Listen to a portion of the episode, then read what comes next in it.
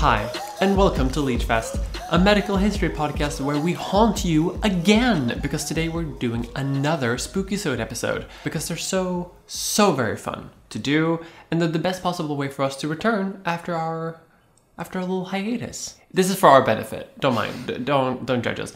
But before we go into today's subjects, which might deal about potential cryptids and aliens and whatever else fun we might have in our stash, let's introduce ourselves. Hi, I'm Mia. And I'm Salem. And how have you been? We talk about ourselves first. First ourselves, and then patrons, and then... And then 4 hours into the episode. 4 hours into the episode, we actually do the episode. Yeah. I'm fine. I don't remember, was it last time that I was talking about my bike? How I got a bike and how it was so amazing. And I'm bike build and I love biking. We no longer like the bike. Bike has become enemy. What's that meme?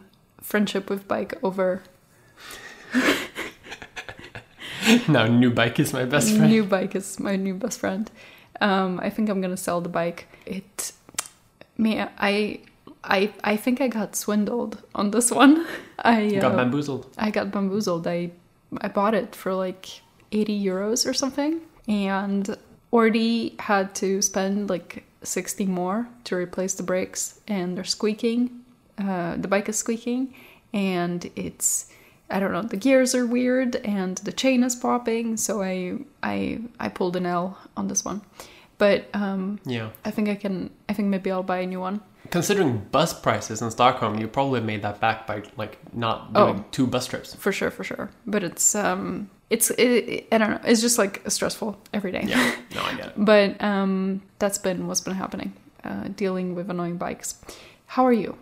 Oh, I'm in heaven because all of my major deadlines are over. Mm-hmm. And now I can enjoy new deadlines, which are much less severe, which I'm very happy about. No, I'm great. I'm doing nothing now. We're easing into November, our way. It's mid-November right now. Well on our way into Christmas.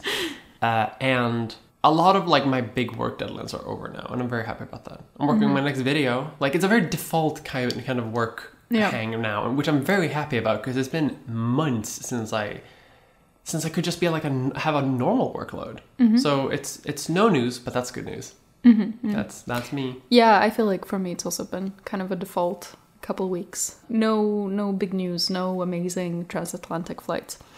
No conferences, no Brazil. No. Okay. But I do have my municipal budget of 55 pages, which I will now read to you in full. Okay. Is that the scary episode? That's the scary episode. Yeah, we're talking about tax rates. Okay, before we go into the actual episode, we want to thank our wonderful, wonderful patrons, with one patron in particular, and that is Jason Haig. Haig. We don't know how you pronounce your names. I think it's pronounced Jason Haig, but I could be wrong. I feel really bad. I feel like Patreon should include like a phonetic thing, or like an option for people to actually pronounce their word, like a recording, so that I know that I'm getting it right. In any case, thank you, Jason, for supporting us. We super appreciate it, and we appreciate also every other patron that we have, and also you, our listeners. And if you're interested in becoming a patron, you should know that you do actually get access to the notes that we used during the episode, as well as a special video version where you get to see our lovely faces. And for these Halloween episodes, we have nice candles out, a little spooky vibe, but only for patrons. Almost set the mic on fire a few times. It's all good. I got freaked out. It's okay.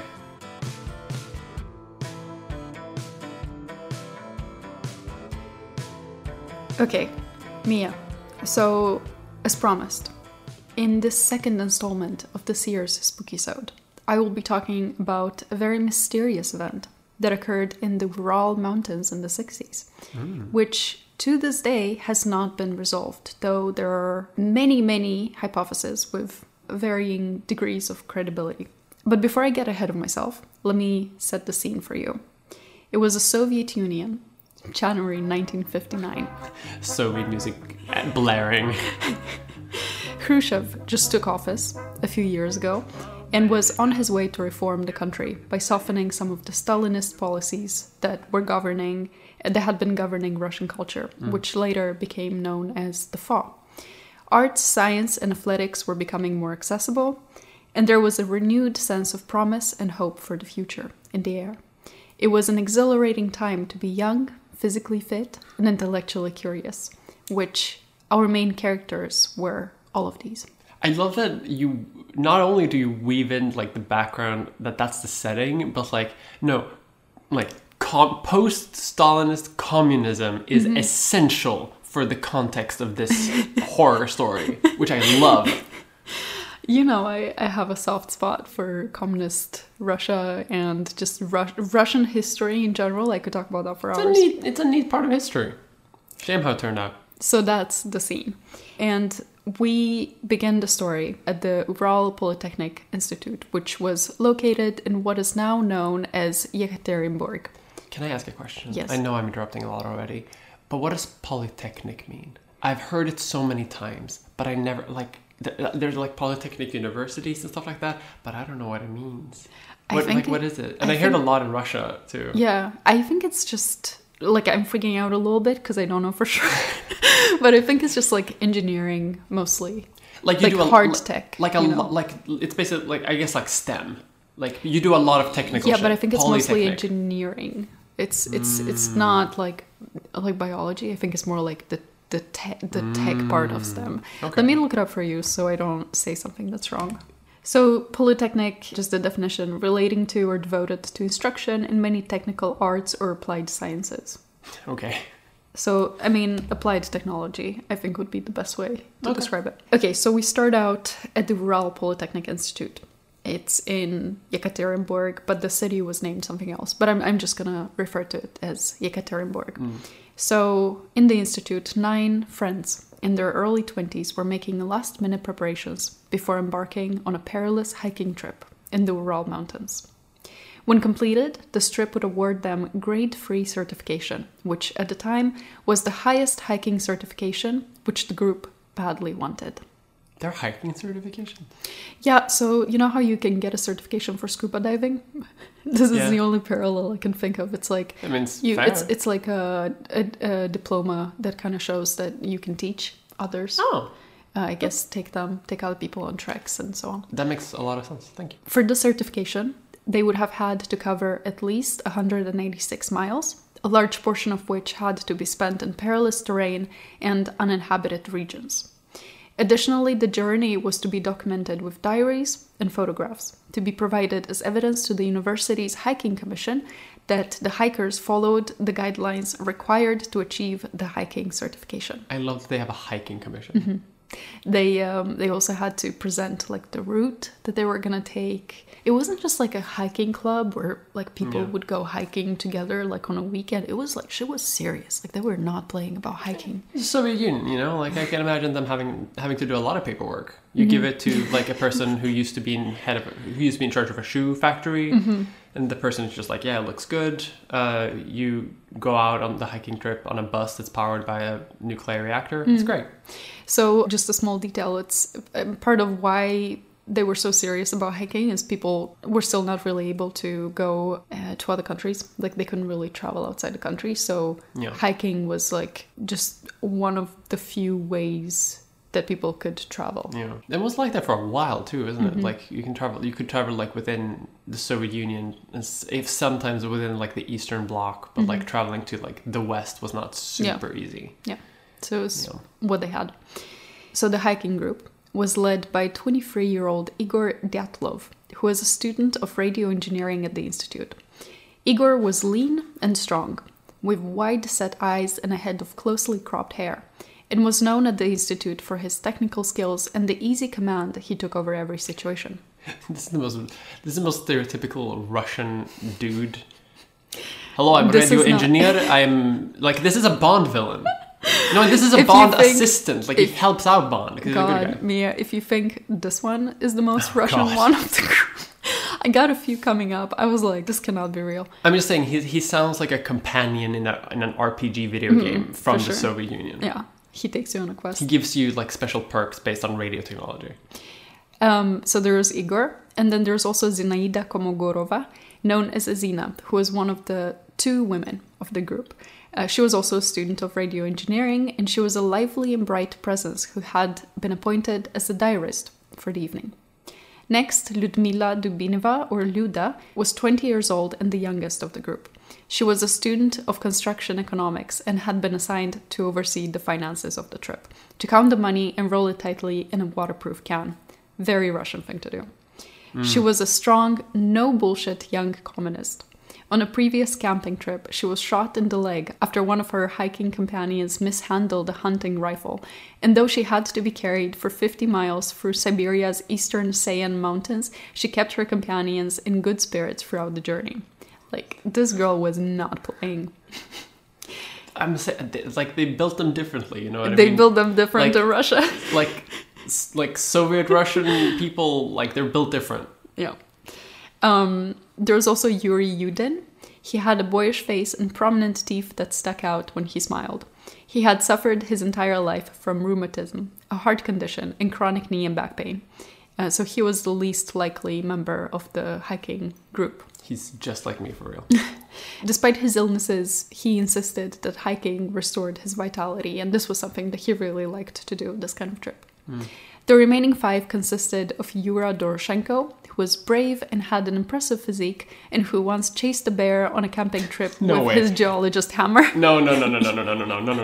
This is a Disney movie. I know, about Russian people. This is like the movie Atlantis that we're talking about. This is the ragtag crew that like some professor has given you when trying to find the lost city of Atlantis. This is when America makes a movie about Russia. Yeah.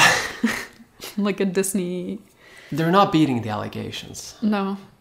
And then there was Georgie, who was the group's musician and storyteller. He did not have a balalaika, though. He had another instrument, like a tiny guitar, but it wasn't a balalaika. I quite love that they just had like the group's musician. I know. A critical piece of any hiking. I know, it's so funny. These people are like a D&D group, you know? You got the medic, you got the leader, you got the bard. The bard, the one who's really sick. Got the tank with the hammer. With the hammer. Shit. Alexander Kolovatov was the seventh one, I think. A methodical and reserved young man. Rustik, the group's rich kid, the Nepo baby. Kolya, who was serious and well-read, but always looked for humor in every situation. So that's the 9. And then a 10th member would join the party later. Alexander Zolotaryov, known as Sasha, who was 37 and the oldest of the group. With a mouth full of gold teeth and a number of tattoos, Sasha was a World War II veteran. Wait, he had grills? A mouthful of gold teeth? No, he didn't have grills. It's like, I don't know why, but in Eastern Europe, people usually replace them with gold teeth. I don't think it's real gold, but it's like... No, we do that. It's very common. We do that here, too. I mean, to be fair, I haven't heard a lot of people do that here, actually. But I know people in the family who have done it. And they use real gold. So. Real gold. It's so that you can keep it with you. Ah. You always have it with you, you know? Like, whatever else happens, you have some gold teeth. But I feel like... It's like an emergency type of stash that you always have with you, you know what I mean? I was thinking maybe it has something to do with, like, antibacterial properties or something. I don't know. I've never looked into it. It could be that it's also like just, resistant. Like, a good way to sort of play to the teeth. Yeah. But anyway, I don't know dentistry super well. It's very common in Eastern Europe to see, like, older people, especially, with gold teeth. Yeah. So I think, gold teeth, tattoos, and a World War II vet. Mm-hmm. Cool. 37 years old. In the book, it also said he was very old, and then in parentheses, 37. I was 37. Like, bitch. Like, come on. It's less than a decade away from my own age. Yeah. Like, shut the fuck up. 37, old. Come on. Yeah, so he was the elderly man in the group. Mm-hmm. So in order to arrive at the starting point of the hiking route, which was way in the boonies, like I mentioned, they really had to go in uninhabited territory to get the certification. I like the idea of Soviet boonies. So they had to take a tram from the Polytechnic Institute, which would take them first to the first train station, from where they would take a train, and then another train, and then a bus, and then a truck. And then they would begin their journey by traversing a frozen river by skis. So this was like 4 days of travel to the start. Shit. Okay, so first they took a 10-hour night train, which took them to Serov, which was an iron and steel manufacturing town 200 miles north of Yekaterinburg. The next train wasn't until the evening of the same day, and they were super exhausted from the night's irregular sleep. It's not so easy to sleep on a train. Walking the path through the log cabin-style houses, they encountered an elementary school bearing the name of School Number 41. Classic Eastern European school name. They knocked on the door and asked if they could sleep inside. A sympathetic schoolmaster allowed them to rest if they would speak to the children about their trip, which they did to the joy and awe of the school children. You can't do this shit today. I know. I just thought it was so charming. Like, yeah, they just cute. Knocked on the door and they were like, hey, can we sleep on the floor of the school? And they were like, yeah. Yeah, come on in. Just tell us a story about your adventures. And everyone, like, you can't do this shit today. No. Everything's so professionalized because people would be like, they would call the police and be like, who are these strange people? Like, there's no community anymore. They would definitely they would call the cops on for sure. At 6:30 p.m. the same day, they took another train to Ivdel, which was the last civilized outpost from which they could send any last dispatches before disappearing from the radar. Initially, Ivdel was a gold mining settlement, but from 1937 onwards, it functioned as a Soviet prison camp. Oh. Eventually, a small Gaz-63 rolled up, and Gaz was a Soviet brand of buses which were mass-produced following the end of World War II. Oh, yeah. I see you nodding. I know the gas buses. I know the gas. There are still gases rolling around still. Because the Soviets built shit to last, right? So like I'm mostly thinking of the truck, but it's the same type of like brand. They're still rolling because like planned obsolescence, not a thing in planned economies. You know what I mean? Like, but they're sturdy as fuck, but they're not very modern, I think, today, and they were kind of rinky-dink back then too, so I can imagine them having another uncomfortable ride in the gas. Wait, hold on. I actually want to look up a picture. I wonder if I've ever ridden in one. So this kind of bus usually served to transport local workers to and from camps, but that day the bus would take the hiking group to their next stop, which was the town of Vizhai. The bus itself was a type of express bus. The trip lasted only 2 hours with only the occasional bathroom break, which was at the discretion of the bus driver. And this is quite common was very common in the Soviet Union and still in post-Soviet countries. In fact, I've experienced this myself, where you ride on a bus and then the driver may or may not decide to stop the bus at some point. And then he pulls over to the side of the road and then the women file to the left and the men file on the right and then you pee. Oh. And that's like, it's like the world is your toilet, you know, just like in a line. It's good to know that there's a system.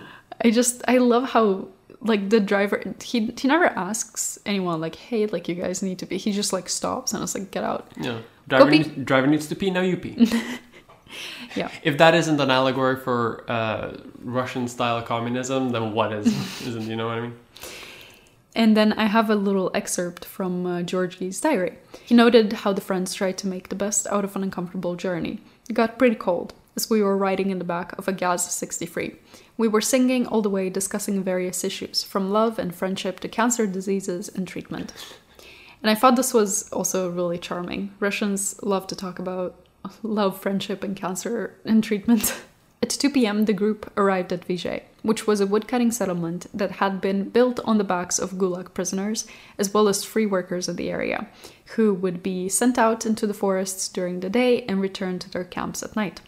The camps were kept strictly separate from the town, so the groups did not see any prisoners, but they did see members of the free workers' camps. At the settlement, they were met with a warning from one of the foresters in the area, who they asked for advice on the roads and their route because foresters were the people who were most familiar with the area. Yeah. The forester named Ivan Rempel strongly urged them to turn back, quoting the dangerous winter conditions outside, the ravines and pits where people can sink, and winds so strong that they can blow people away. While Igor did not heed the foresters' warnings, and in fact seemed encouraged by them, Yuri Yudin, who you remember was the person with the health problems, started having doubts. Yes, as would I. If a very experienced person is like, hey, don't fucking do this, I'm going to be like, okay. Yeah, but for them this was like a challenge, you know? They wanted to experience hardship. So Yuri had doubts. And this was made worse by a rheumatism flare-up, which was causing pain to shoot through his back and legs. Yeah. The bumpy truck ride taking them to Sector 41, which was their final destination, from which they would take the skis. Of course, Sector 41, beloved municipality, Sector 41. Only made it worse. To the rest of the group, he said he intended to push forward. And this was a very typical Russian way of thinking.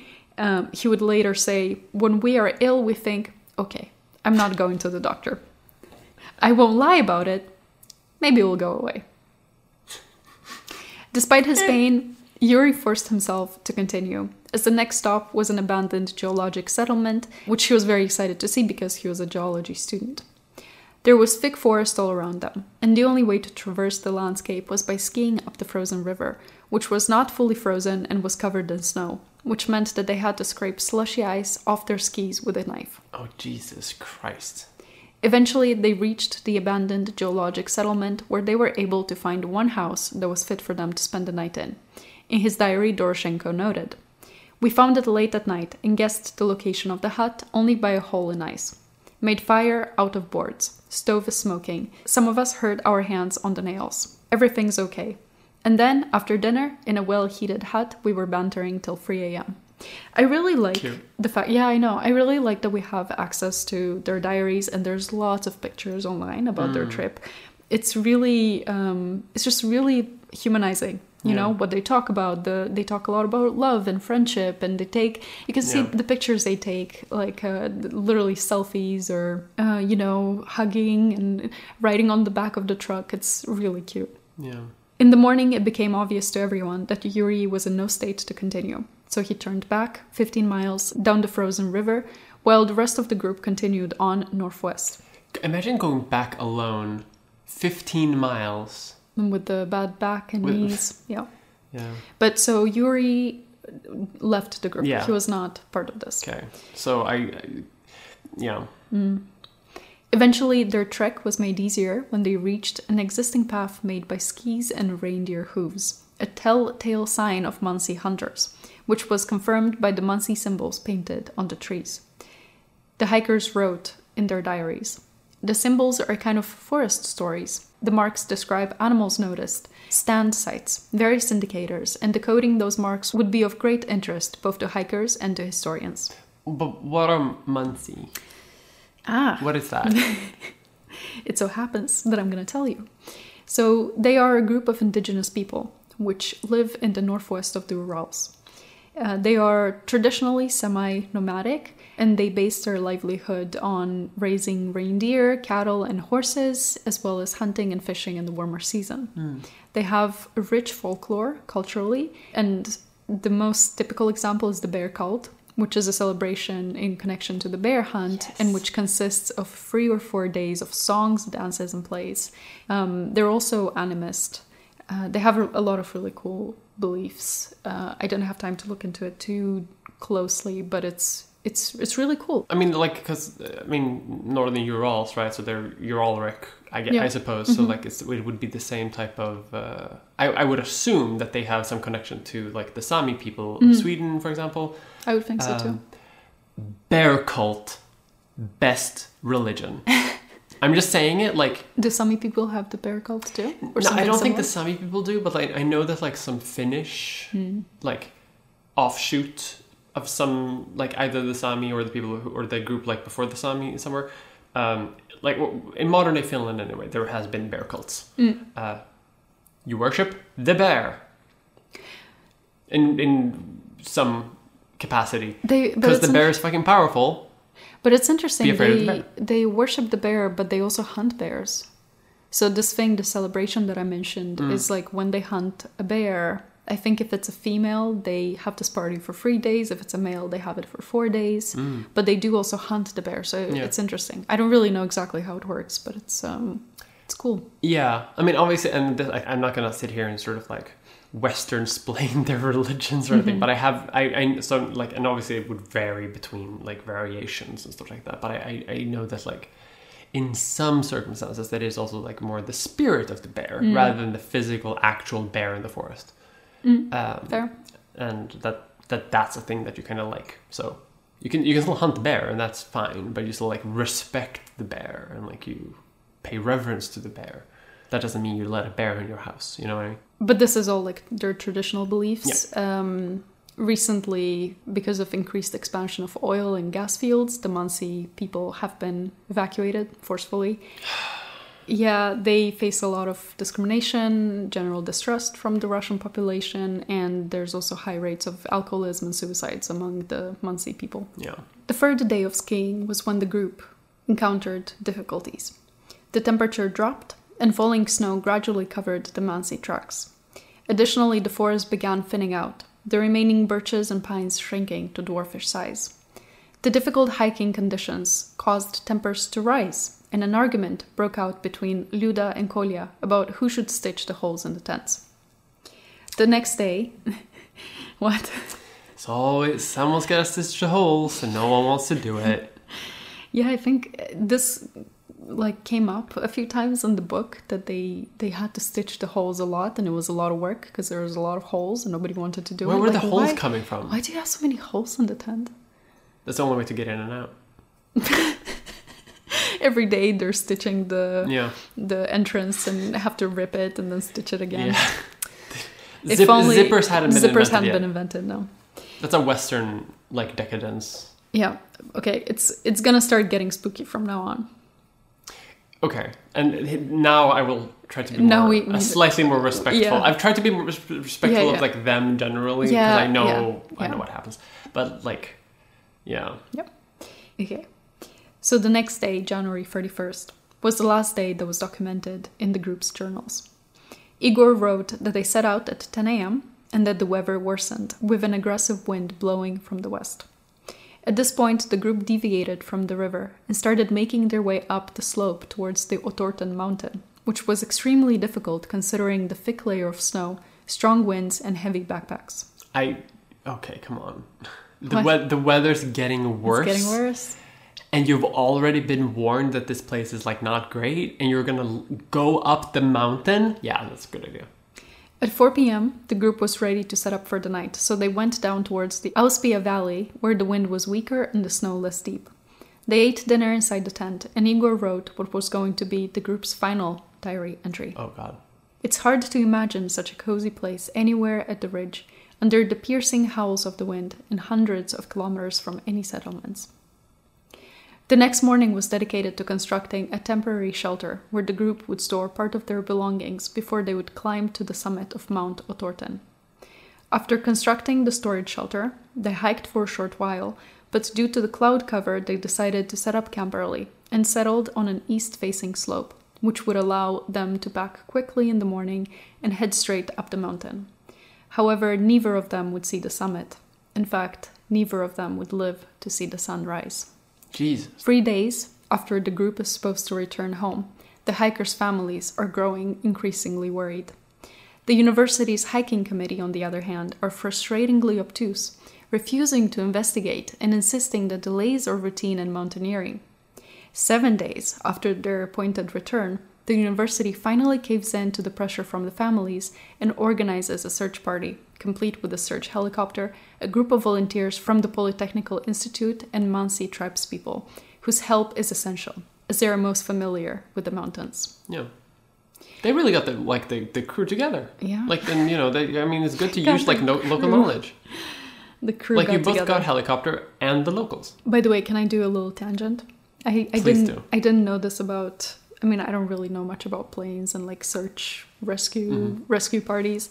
And I'm sure this is not news for you because you were in the military and like you're very familiar with this kind of stuff. I was a cadet. I was not in the military. I want to clarify for the audience. Okay. I was not in the military. I was cadet and applicant. So, and I don't know if they still do it like this, but the ground and the aerial search party communicated in the following way.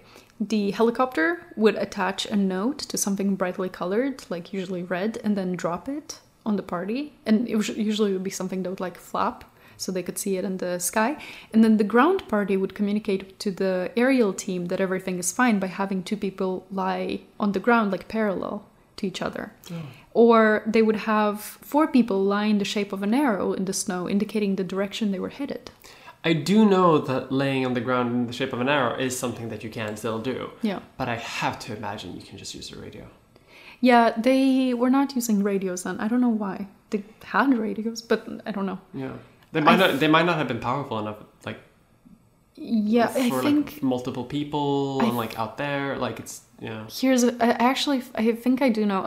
I think at the time, or at least like in the Soviet Union, the radios were really heavy and like just clunky and big. So maybe, you know, especially considering the conditions on the mountain, like the search party on the ground could not take it. Yeah. So maybe that's why. Especially when, because like if the helicopter is like up, like pretty high up, like you need significant range. It's not like a walkie-talkie that you can just have, and you can't just like hop onto like a normal radio frequency because you don't have antennas. So I guess it makes sense that they would be kind of like big and chunky. During 9/11, that was also like a thing actually, because like firefighters also have specific type of radios that are also big and heavy, clunky, but that's so that they can penetrate smoke, fire, and like thick buildings through like elevator shafts, which typically can't do that. So fun fact. Okay, moving past I wanted to do a little tangent, but let's get back to the search party. The search is slow because the route proposed by Igor to the hiking committee is nowhere to be found. They lost the map. So the search party only has a general idea of where to look. And also because the tracks that the group left behind had been blown away by the strong winds or covered by heavy snowfall. Yeah. This is like Chernobyl all over again.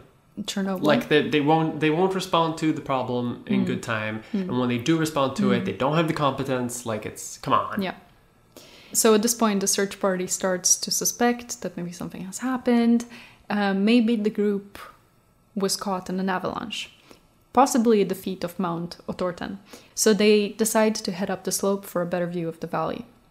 Before they are able to reach the crest of the hill, they notice a black spot, a tent. They rush down and find that the tent's poles are still standing, but the tarp is collapsed under the weight of recent snowfall. They look inside the tent. The tent is empty, with the exception of carefully arranged personal items, including an ice axe, a flashlight, and food ready for consumption. If it wasn't for the caved in roof, you would have thought that the hikers were there minutes prior.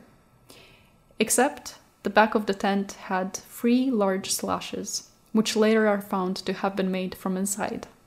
It's as if someone desperately tried to escape the tent. Jesus. From inside?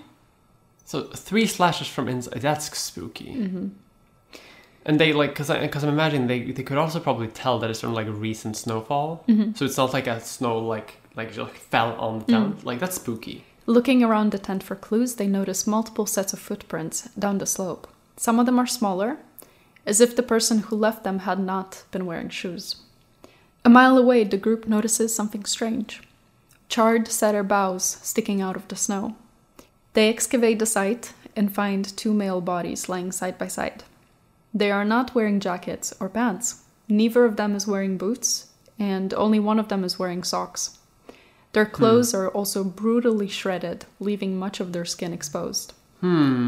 One lies face down in the snow, his arms folded under his head like a pillow. The other lies on his back, his face turned upward. His eyes are gouged out. What? They are Georgie and Doroshenko. What? I don't like that at all. I don't fuck with that. The eyes are gouged out? That's not... Well, I mean, I can... like, okay, sure. Like, animals, I guess. Like, post-death. Could be. But, like, what the fuck? Could be. That's weird. Okay. Like, a mile away, too, with no... Like, okay. No clothes. In that weather? Jesus. Okay. Fuck. Jesus. Over the course of the next 2 months, the bodies of the other 7 hikers are found, one by one. They are all barely dressed and barefoot.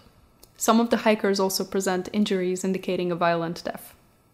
Rustik's face is deeply discolored, as if he received a blunt force to the head.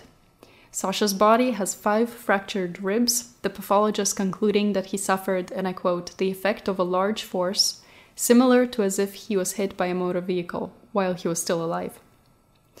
Kolya's body seems to have similarly violent injuries, specifically a fracture of the skull dome and base, causing abundant hemorrhage.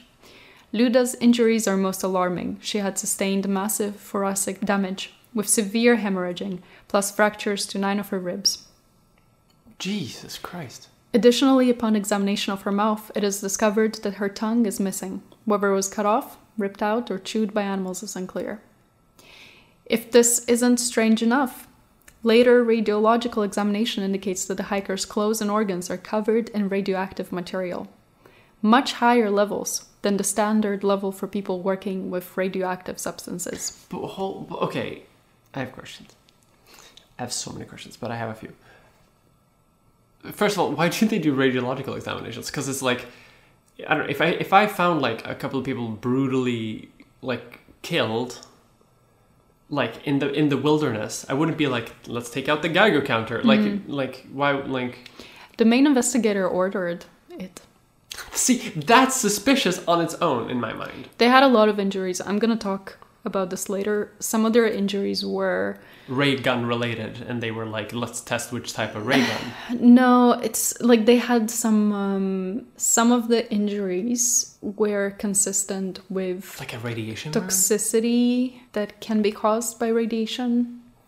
What? That's spooky shit. Okay. Because like I have a vague memory of hearing about this sort of like story, mm-hmm. but like you're telling me so much more like gritty details, mm-hmm. and I love it. Also, fucked up. But you also said it was like there had been no avalanche. I'll talk about that.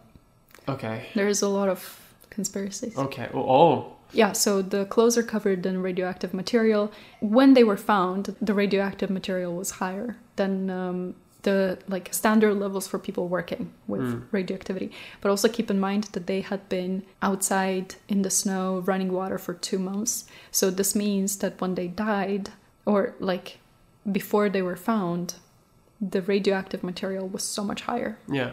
If this wasn't enough, the skin of the hikers is brown. And the hair is almost white, as if they had aged decades. No. That part is not true. I refuse to believe that. I don't like that. That is witch shit. Mm. That is witch shit. They encountered a Baba Yaga, who was like, "I will take your life essence." Yeah. And they give me your soul. I don't like that. But that's weird, because I know that cold fucks up with the skin a lot. Yeah. Like I know that, like the brown skin, but I can kind of like, okay, maybe. But it's also like the hair. Cold don't do that. The brown skin can be explained by something else. Also, I'll talk about the skin is like I'm not that bothered about it. But the hair though, like cold don't make hair white. Mm. I don't know. So the injuries are really weird. There is a lot of like conflicting, like how did they die? Why do they have these weird, the there's a lot of questions. But what's also alarming is that local party officials are resistant to the bodies being brought back to Yekaterinburg for the burial service, and instead insist that they are buried on the spot in the mountains. This is some weird secret Russian. They encountered a weird, like, Soviet black site. They were researching some weird, like, eldritch, mm-hmm. elder god magic. And they were like, no, we can't. The secret is going to leak out. Fuck that noise. Hold on. Don't. Let me get to it. I'm so enraptured. I'm way more enraptured than I thought it would be. See, I know Russian lore was going to... was gonna hit for both me and you, hopefully also for the listeners. So according to Yudin, who was remember, he was alive, mm-hmm. the guy who left, he was the guy with health issues, and also just as a side note, imagine the Survivors Guild, god, seeing all your friends die in this horrible way. But anyway, he was there to like help in the investigation, and he helped plan, like tell where people would go, like that makes sense. It makes perfect sense that he would like be part of that. And he also contributed a lot to, like, people who later investigated the case, wrote books about it. Like, he also kept in touch, I want to say, or not kept in touch, but he was very helpful. Yeah. Also to other investigators. Because I bet he would also like to figure out what the fuck happened. Mm. So according to Yudin, the officials wanted, and I quote, for nobody to come to the funeral, for nobody to show up, instead wanting the bodies to be buried as fast as possible without them being shown to anyone. Eventually, the local party officials give in and allowed the hikers to be buried in the city, with the condition that the bodies are taken directly from the morgue to the cemetery via the least conspicuous route and that they are buried in closed caskets. The families are also not allowed to see the bodies, only Lyuda's father gets to see her, allegedly to see that she was dressed properly. Despite this, thousands of people show up to watch the processions. However, the presence of KGB officials in civilian clothing is hard to ignore. Why? I'm telling you, like, they stumbled on Soviet ICBM prototype testing facility in the mountain or some shit. But like, because in my mind also, like, other people have gone to that place, right? This is what's fucking with me. Because the thing is, like, these hiking routes, they weren't like we have them in Sweden, you know, with like markings on the trees. Like, part of why these hiking trips were so encouraged was because not only were they fun and like they taught discipline, whatever, but the hikers would also chart out unknown territory. So a lot of these routes were like nobody had gone there. But I just mean, like, after this event, for example, like, surely people have gone to this mountain, for example, after this story has been out. Yeah, probably. And in my mind, if they had like encountered some like some weird Soviet black site, for example, where they did experiments on, I don't know, like magic space missiles to shoot at the US, like, some of that you can still find, right? Because like if you build buildings, you have to blast rock, and that shit's hard to hide. But I'm assuming that but that has never, in my mind at least, from when I've heard about the story, that's never been a thing that like other people have like remarked on. So in my mind, it's like, because it's still like, surely it's just wilderness. Surely you can clean it up after, I don't know. It's weird though. Like, why is the KGB involved? Like, I know that the KGB likes to be like on kind of small levels and stuff like that, but like this is a group of hikers. Like, they're not. It's not like Khrushchev's son hanging like in this group. You know what I mean? Like it's not. Like, the KGB being involved is weird. Yep. For this type of thing. So let me finish up the story itself, and then we can talk about what people think happened. Oh. So after the funerals, the lead investigator bows under pressure from his superiors to terminate the criminal investigation. So because they had really violent, like, injuries indicating a violent death, a criminal investigation was opened. Yeah, reasonable. But he had to stop it. And he cited the cause for the hikers' deaths as, and I quote, an unknown compelling force that they could not overcome. Investigation closed. Case closed. You could say that about anyone who died. But isn't it also a little bit weird? That is weird. That he had to close the case? Yeah, like, why is there pressure from, like, up top to stop the criminal investigation? Like, that's super weird. Then the leadership involved in the organization of the hikes, like the hiking committee, the university director, you know, people were a bit upset that they allowed them to go in this, like, very difficult territory. So they were either dismissed or admonished. And then the northern Ural Mountains were closed for hikes for 3 years, which, I mean, you can't really close them. Like, people still went. Yeah. But also, like, there's the indigenous people, like, live around there. Like, yeah. Yeah, exactly. It's rebuilding, hiding the evidence. Isn't it so convenient though that the hiking commission lost the map? Yeah, like, that's weird, right? Like, that's also one of the weird, few things that like a hiking commission is not supposed to do for safety reasons. Isn't it also really weird how they delayed looking for them for 7 days? That's why we can't find the evidence, because they moved it there. So obviously this event, I mean, there's so much detail that's missing. There's so much information that's either missing or is very conflicting. And then the officials' attempts to draw away attention from the case has led to dozens of conspiracy theories about what actually happened, ranging from weather events to secret military tests to mass hysteria to aliens. There's like crazy conspiracy theories out there. I believe them all. Everything happened all at once. All of them are true at the same time. I obviously don't have time to go through everything, but I really recommend looking into this if you're interested. There's like a goldmine of information out there. But I'll go through a few of them. The most obvious explanation is probably an avalanche. And this is what people like, kind of want to believe. But the area they were in is not an avalanche-prone area. The mountain is, it's not tall. It's not steep. It is possible that a portion of the upper snow could have shifted and like rolled over their tent like a slab. But examination, first of all, the poles were intact and they were upright. And there were items around the tent that were also upright, like the axe and the flashlight. Yeah. Nothing in the tent was actually like in disorder. Everything was really ordered. So like the tent was untouched. And then also examination of the footsteps indicates that the hikers descended the hill with ease rather than run away. Oh. So they weren't like rushing to get to the place. No, they just kind of walked away. They took their time walking away from it. Another theory is that the Mansi people in the region had been upset by the hikers trespassing into their hunting territory. A Mansi shelter was found 200 feet from the tent, so there could have been an opportunity for something to happen. Plus, the Mansi people are skilled hunters and trekkers and probably could have covered their tracks if they were to blame. But Mansi people are non-violent, and investigation showed that there are no sacred places in the area that the hikers traversed. You know, like, we don't blame the natives. There's also one argument against Mansi involvement, which says that like the hikers' property was untouched. And if the Mansi were involved, then they would have stolen their things. I personally find that really racist. That's kind of offensive. Yeah. I know, but just like overall, the argument is like they're non-violent people. Yeah. They are discriminated, but in general, they are quite harmonious, like with the people in the area. Well, it's not really likely.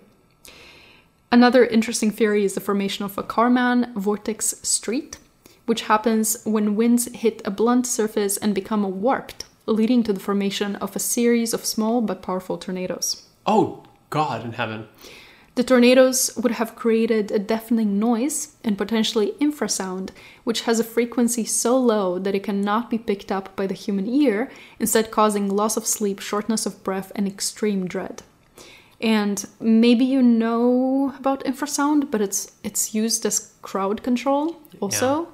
And I think, if I remember correctly, I also read something about how it was used during Hitler's speeches to like induce like dread and fear in the audience. I don't know about that one. I need to double check that, but I think I read it somewhere. I do know that stores occasionally will use infrasound. Stores in the street will use infrasound. What? So that that can only be picked up by young people, so that they don't loiter outside. Okay. Because that's also I know that that's one of the versions of that. Like, because you know that like high pitched sound that like you can hear, but only if you're younger than like 32 or some shit like that, and then that I can't hear anymore, but I think you probably can. That I think that's one of those. It's just that's just on the line. But then it's like if you just like move the line a little bit, then no one can hear it. Interesting. But yeah, those are weird. Yeah. So the theory is that the formation of the winds was simultaneously really loud and really scary, but also the infrasound would have induced dread in the hikers, who then ran out of the tent and succumbed to hypothermia outside. And this also might explain why they, didn't have clothes. They rushed out of the tent. Maybe they cut their way out of the tent in a panic. But the footsteps, they were calm. And also the injuries. They were violent. The radioactivity. It was radioactive. I don't like this. This is spooky. There are a few theories based on reports of celestial pulsating orbs observed on the 1st of February by a number of hunters, hikers, and members of Mansi tribes in the area. According to the theory, the campsite was located very close to secret training grounds, and perhaps the Dyatlov group witnessed some secret trials or experiments that they weren't supposed to see, and were liquidated by military forces. Supporters of this theory believe that the rescue operation led by officials was a farce, and that a few days before the search party arrived, the military and the KGB removed the bodies and placed them where they were eventually found. And that's why they delayed. That's why the officials were involved in the rescue party, so they could like direct the steps. That's why the KGB was present at the... I mean, I don't know. It's just a theory. Makes sense. But also, like, because the guy who survived, right, he knew the route they were taking. And, that was part of their route, right? Yeah. So I guess according to the theory, then... This theory, maybe what could have happened is that they kept going. They did that part. They kept going on the track, then saw something, mm-hmm. and then the military liquidators were like, let's just backtrack them 2 days back in their thing, so that they're still on the same trek. They delete everything from their journals and everything. Mm. But I guess you could still see in the journal. Well, I guess they controlled the investigation. There's a similar theory that the group was participating in a scientific experiment of national importance. So they were in on it. Oh. Specifically, that they were launching radio probes in an isolated area. The probes contained short-lived radioactive isotopes, 5 sulfur phosphorus. And it is known that meteorological rockets were used in the area, on the mountain. So the theory states that at some point, a rocket may have collided with the radio sond and spilled the radioactive content. And this theory is attractive because products of certain sulfur compounds disappear from the blood to the point where they cannot be detected during autopsy. And some of the internal injuries of the hikers could have been caused by phosphorus poisoning, like the pulmonary edema, fullness of organs, expansion of the borders of the heart, and darkening of skin. And they also had burns all over, which were also unexplained. Oh, so it could have been a freak accident. And then one last one, which is... This one is probably the crazier one. Aliens. No, not ghosts. Aliens. Actually, no, never mind. I guess there are crazier ones. It's also... The Yeti is actually one of the theories. But there is a theory that 3 of the hikers were KGB agents themselves, which had been hired by the KGB to deliver samples of radioactive clothes to American spies. At the last moment, the ploy was busted, and Western spies killed the Soviet agents and the rest of the hikers. And this scenario was given rise due to certain details about the hikers themselves. If you remember, there is a 37-year-old who joined the group late. Mm-hmm. He was a veteran with years of experience who fought for the NKVD. Kolovatov, one of the guys, before he transferred to the physics technical department of the institute, had worked in Moscow as a laboratory assistant in a top-secret facility, an unnamed atomic institute known as P.O. Box 3394. Yuri Krivonishenko, another member, worked in P.O. Box 40410, where a massive nuclear disaster occurred in 1957. Proponents of this theory hold that it's too big of a coincidence for these people to end up together, and that there may have been another reason for them taking the trip other than their love of nature and hiking. That makes sense. I do also feel like... It's a little... I do feel like Soviet Russia is just full of people who work in top-secret projects. Everybody's a top-secret agent. I mean, if you are not part of a top-secret, nuclear program, what someone in your family is, what I mean? So... I do want to add, a lot of these later theories, they stank of Soviet paranoia and, this suspicion that everybody's in with the government and or involved with the Americans. So everyone's a KGB agent. Yeah, yeah. I think it's good to take this with a grain of salt. I like that, but this is the one you take with a grain of salt. No, everything about, where the agents, the military, the secret weapons, KGB agents. But there are other theories that are crazy in a different way. There's some people thinking that they entered a time vortex. Yes! And that's why they looked so aged. Time vortex. Now we're talking. Some sort of teleportation experiment. Yes. That's another one. Perfect. And then Yeti, of course. Yeti. That they did mushrooms and killed each other. Bad moonshine. Anyway, there's so many theories. Unfortunately, none of them seem to fully piece everything together. So at this point, it's impossible to really know what happened. It could have been something as simple as a weather event. Maybe we don't know what kind yet. Yeah. Maybe we haven't discovered the particular weather event. Or maybe it was something a lot more sinister. As former governor of Yekaterinburg, Edward Russell pointed out in early 2017, information on the Dyatlov incident remains classified at federal level. even now, almost 60 years later. So that's strange, though. Strange. Why still? It's why is it classified? Because there's a lot of shit from the Soviet Union that is declassified. Like, we know stuff about the Stasi, the NKV, like the KGB. We know shit they did in the 90s. Like, a lot of those archives have opened up. Why not this one? I don't know. Hey, Putin, what are you doing? I feel like I go back and forth on this case a lot. Like, it could be a reasonable thing, but also it's the KGB. Classified. But also, it could have been just like any normal veteran, or but also aliens. So, anyway, I just wanted to do this little spooky Soviet story, but it's very sad. It's super sad. These are real people. Let's be respectful. They were so... Yeah, it's fucking sad. It's an awful way to go. I like to think that we are respectful of, like, them as victims, because, like, they did seem as, like, a good, like, group of friends. And obviously it is a tragic event. It is fucked up, though, whenever... Because, like, it could very well be a perfectly reasonable, logical answer to what is going on. But it's frustrating when people in positions of authority are obtuse. Mm-hmm. And, like, refuse to investigate, either because they're, like, in on some weird conspiracy, which is what, like, the mind goes to first, or just because they're lazy pieces of shit who don't want to do their job. You know, it's really hard to know. Why didn't they cooperate? Why did they want to, like, hush up the whole thing? It's frustrating. Like, I don't know. A lot of that kind of stuff in Soviet Russia, unfortunately. Yeah. Yeah, like, there's so much that at some point it's really hard to distinguish between, like, what is it's like the boy who cried wolf, you know? Mm. Is it just constant paranoia, you know? And that's why KGB officials were at the burial?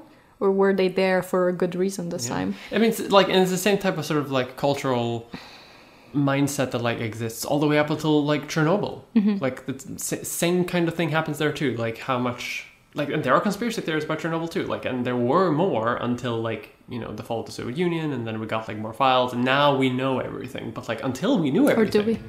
Or do we? Next episode, SpookySode free. Next episode, Chernobyl secret nuclear missile site.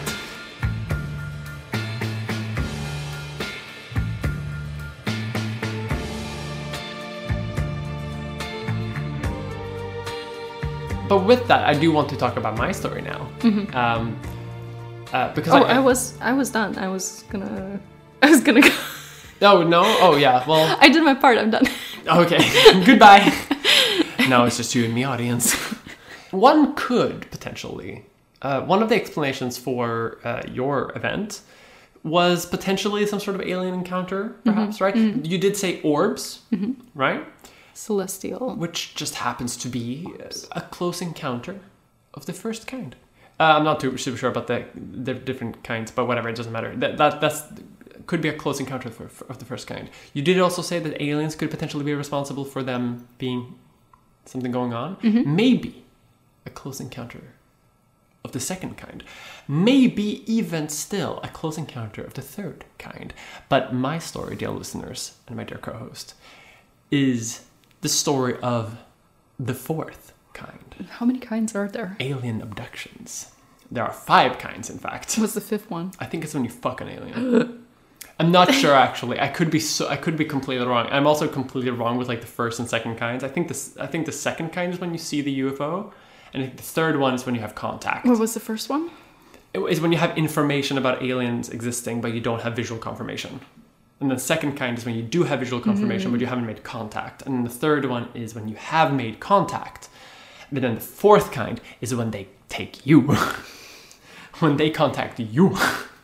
To hook you into tonight's story that I'm going to give to you, we dive right in to the night of September 19th, 1961. Our characters for the story, Betty and Barney Hill, the most 60s names in America you could ever hear. Betty and Barney. Betty and Barney Hill. Betty was a social worker, Barney was a postman, and both were avid civil rights advocates, which makes sense since their marriage was actually illegal in much of the United States in this time. Because of laws against interracial marriage. It's not super relevant for this story, but I kind of want to mention some personal details because I don't want to make it seem like alien abductions is, like, their whole thing. Mm-hmm. They had other problems. They had other things going on, you know. The two of them were driving home from a vacation trip through the White Mountains of New Hampshire when they saw a distant light, moving as if it was a falling star. But it was also moving erratically and was getting bigger. They first thought it was an airliner on its way to Montreal, but changed their minds when the light suddenly began speeding towards them instead. Turn the car around. They stopped their car. Did they get out to investigate? After a little while, to examine the light better, yes. Because they wanted to see what was up. They were like, what the fuck? What is that? They had binoculars and they were looking at it like, what is that? And they also had to walk their dog. The dog was in the car? Yeah. And then they'd been on vacation. Oh, okay. Yeah. So the dog's gotta pee. It don't care about aliens. The dog has to pee.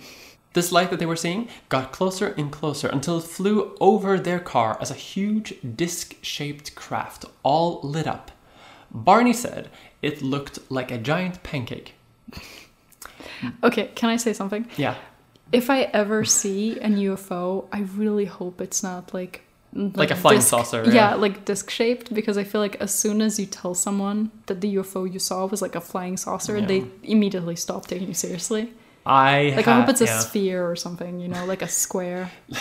Like a cube. Like a cube. See that, but here's what I think. I think if there are aliens, I think they're smart enough to specifically be a saucer. They make it a saucer. They make the lights spin around it. Yeah. They make them. They put on like the gray masks and stuff like that. So whenever someone tells the story, they're like, oh, okay, yeah. They little antennae. They go woo. No one's gonna believe you. No one's gonna believe you because I did the woo. Barney though, even though he described it as a pancake, he wasn't fucking around. Like he brought his gun.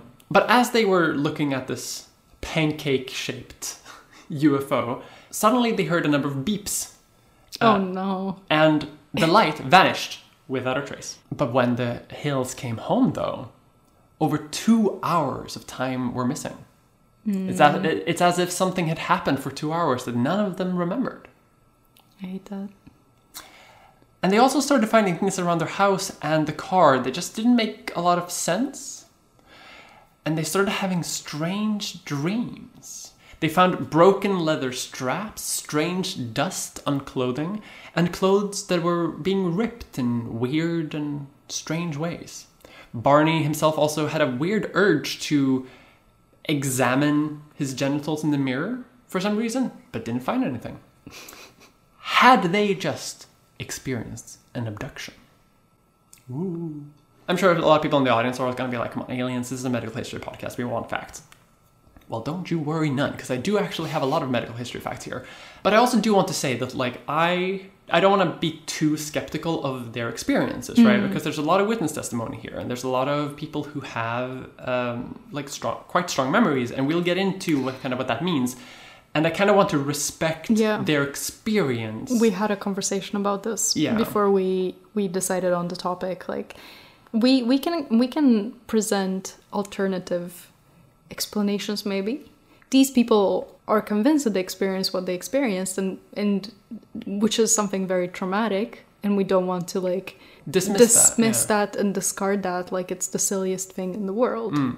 We had to talk about that. We had a little talk about that, and you were a little worried I was going to be disrespectful. Yeah. But I do want to say here, which I told you as well, that I'm a little bit of a believer here. Mm-hmm. Like, I don't want to sort of, disregard, my logical creds. I do want to believe.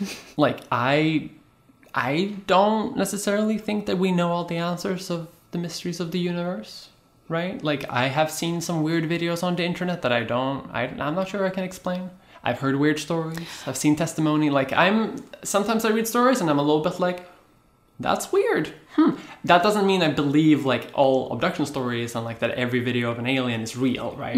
But I'm just saying you're not so ready to dismiss everything. And I will say a reason for this is that I have seen a UFO in the technical sense of an unidentified flying object. I have seen erratic lights flying in the sky twice. Was it a saucer? Just a light. Okay. So I can't say it's aliens.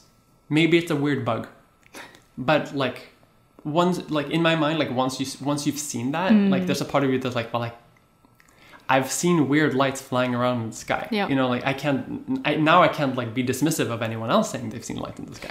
I do also want to say, though, very quickly, dragging this back to the subject at hand, which is aliens, which is so much more serious. I do want to say that, like, yes, like, we do want to respect the people involved here, right? And some of them do genuinely have, like, sometimes quite traumatic memories. And we want to respect that. But they are also... But, like, the stories are about aliens, and aliens are kind of silly sometimes. So sometimes they are kind of silly. But I kind of just want to say that occasionally, so that, like, occasionally when I mention, like, a story or when I talk about, like, an event, it's not us trying to make fun of the people. It's more like... The subject matter is a little silly. It's more gray aliens with antennas on their heads, you know what I mean? And they say silly shit. It's funny. I think it's a fine line to walk because... I will get into details about, like, that line. And also the sort of, like, how the people themselves feel in relation to their experiences. Yeah. Which is sort of, like, the line that I have adjusted myself to. Yep. Yeah, exactly. Which is...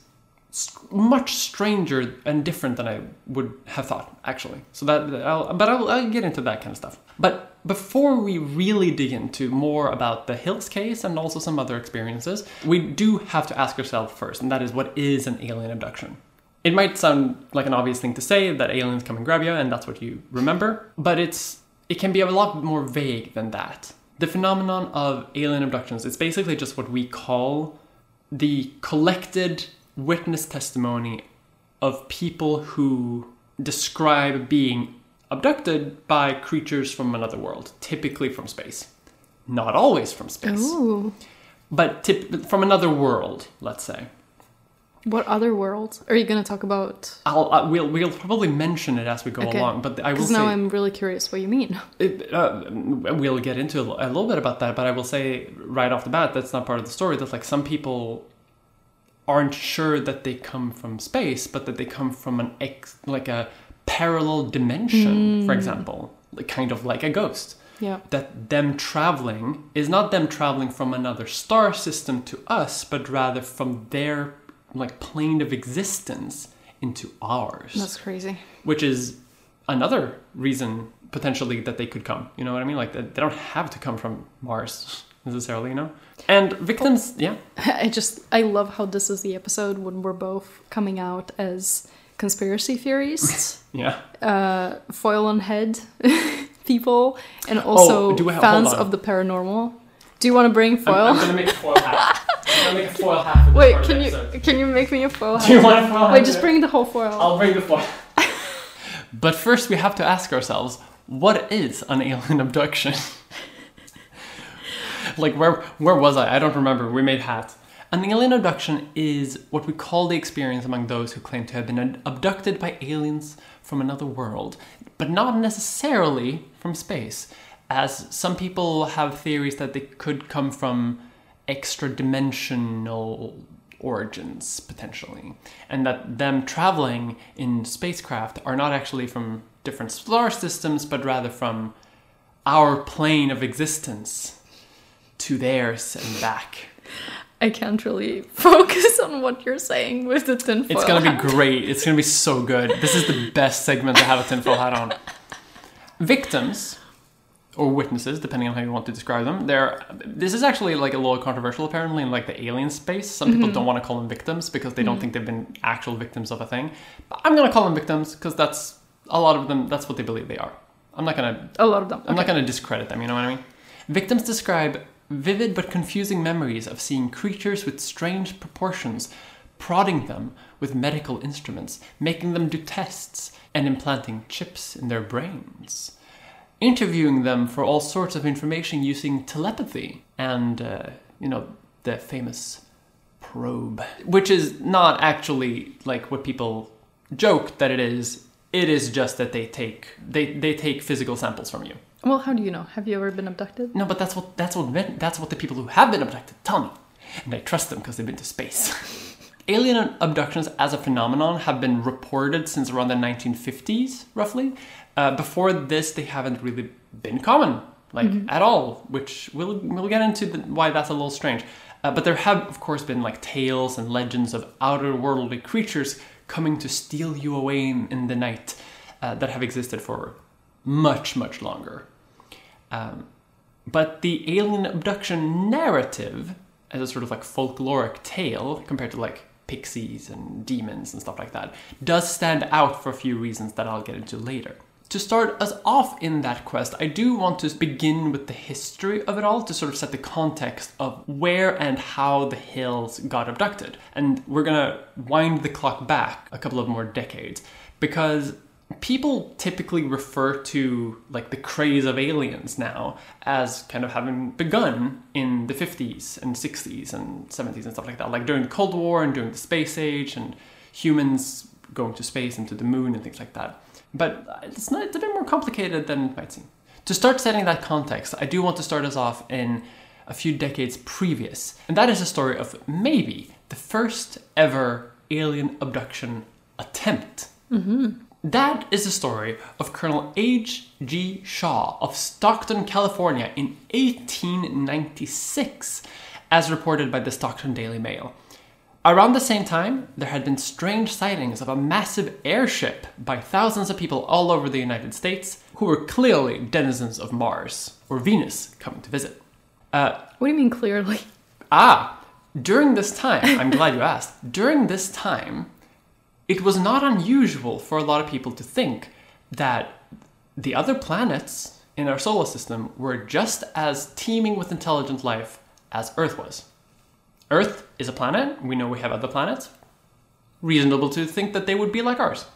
So the idea of like aliens from Mars kind of comes from this time as an actual real belief and not just something that exists in like 1950s like science fiction pulp novels. It's like people actually believe this kind of stuff. So in this context then, Colonel Shaw didn't want to come across as someone who exaggerates his story, saying he didn't want to be seen as a romancer or as a man who had looked upon shoestring when it was red. Whatever the fuck that means in 1890s lingo. If someone knows, please let me know. I'm dying to know what it means. And I will read you a selection of the reporting of the event. I was riding in quest of material to form an exhibit to represent this county at the Fresno Citrus Fair. Which is, it's the 19th century, everyone's having fairs. We're jogging along quietly when the horse stopped suddenly and gave a snort of terror. Looking up, we beheld three strange beings. They resembled humans in many respects, but still they were not like anything I had ever seen. They were nearly or quite 7 feet high and very slender. When we saw we were being regarded more with an air of curiosity than anything else, we concluded to get out and investigate. I walked up to where the strange-looking persons were and addressed them. I asked where they were from. They seemed to not understand me, but began, well, warbling expresses it better than talking. Their remarks, if such you would call them, were addressed to each other and sounded like a monotonous chant, included to be guttural. I saw it was no use to attempt a conversation, so I satisfied myself with watching and examining them. Which I love, like imagining two aliens like are looking at you and you're like, oh, look at you. You're interesting to me. They seemed to take great interest in our horse and buggy and scrutinized everything very carefully. Bro, that horse was probably climbing on the walls at that point. Horses are scared of their own shadow. Can you imagine? Two aliens? Two 7-foot gangly aliens that like don't smell like anything they've ever smelled before. I noticed that their hands were quite small and that their fingers were without nails. Their feet, however, were nearly twice as long as those of an ordinary man, though they were also narrow, and the toes were also long and slender. They weren't wearing shoes? Apparently not.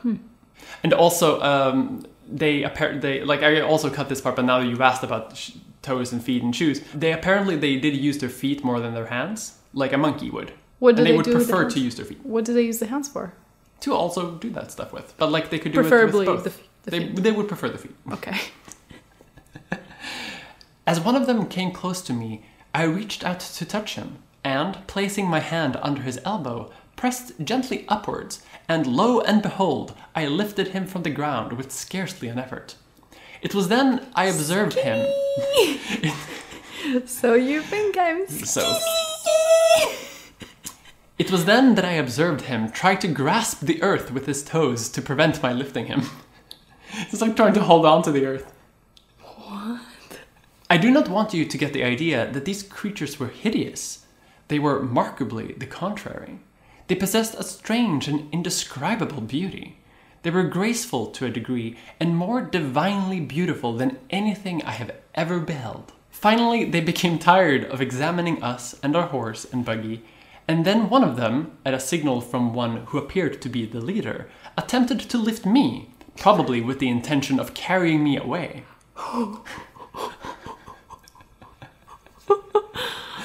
Although I made not the slightest resistance, he could not move me, and finally the three of them tried it, without the slightest success. To even lift, nerd? I love the idea, like, an alien just, like, tries to get you. Can't. Three of them just like...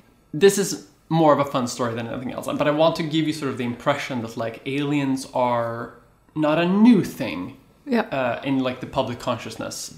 When the Hills are abducted 70 years later. Like, we've been new about aliens.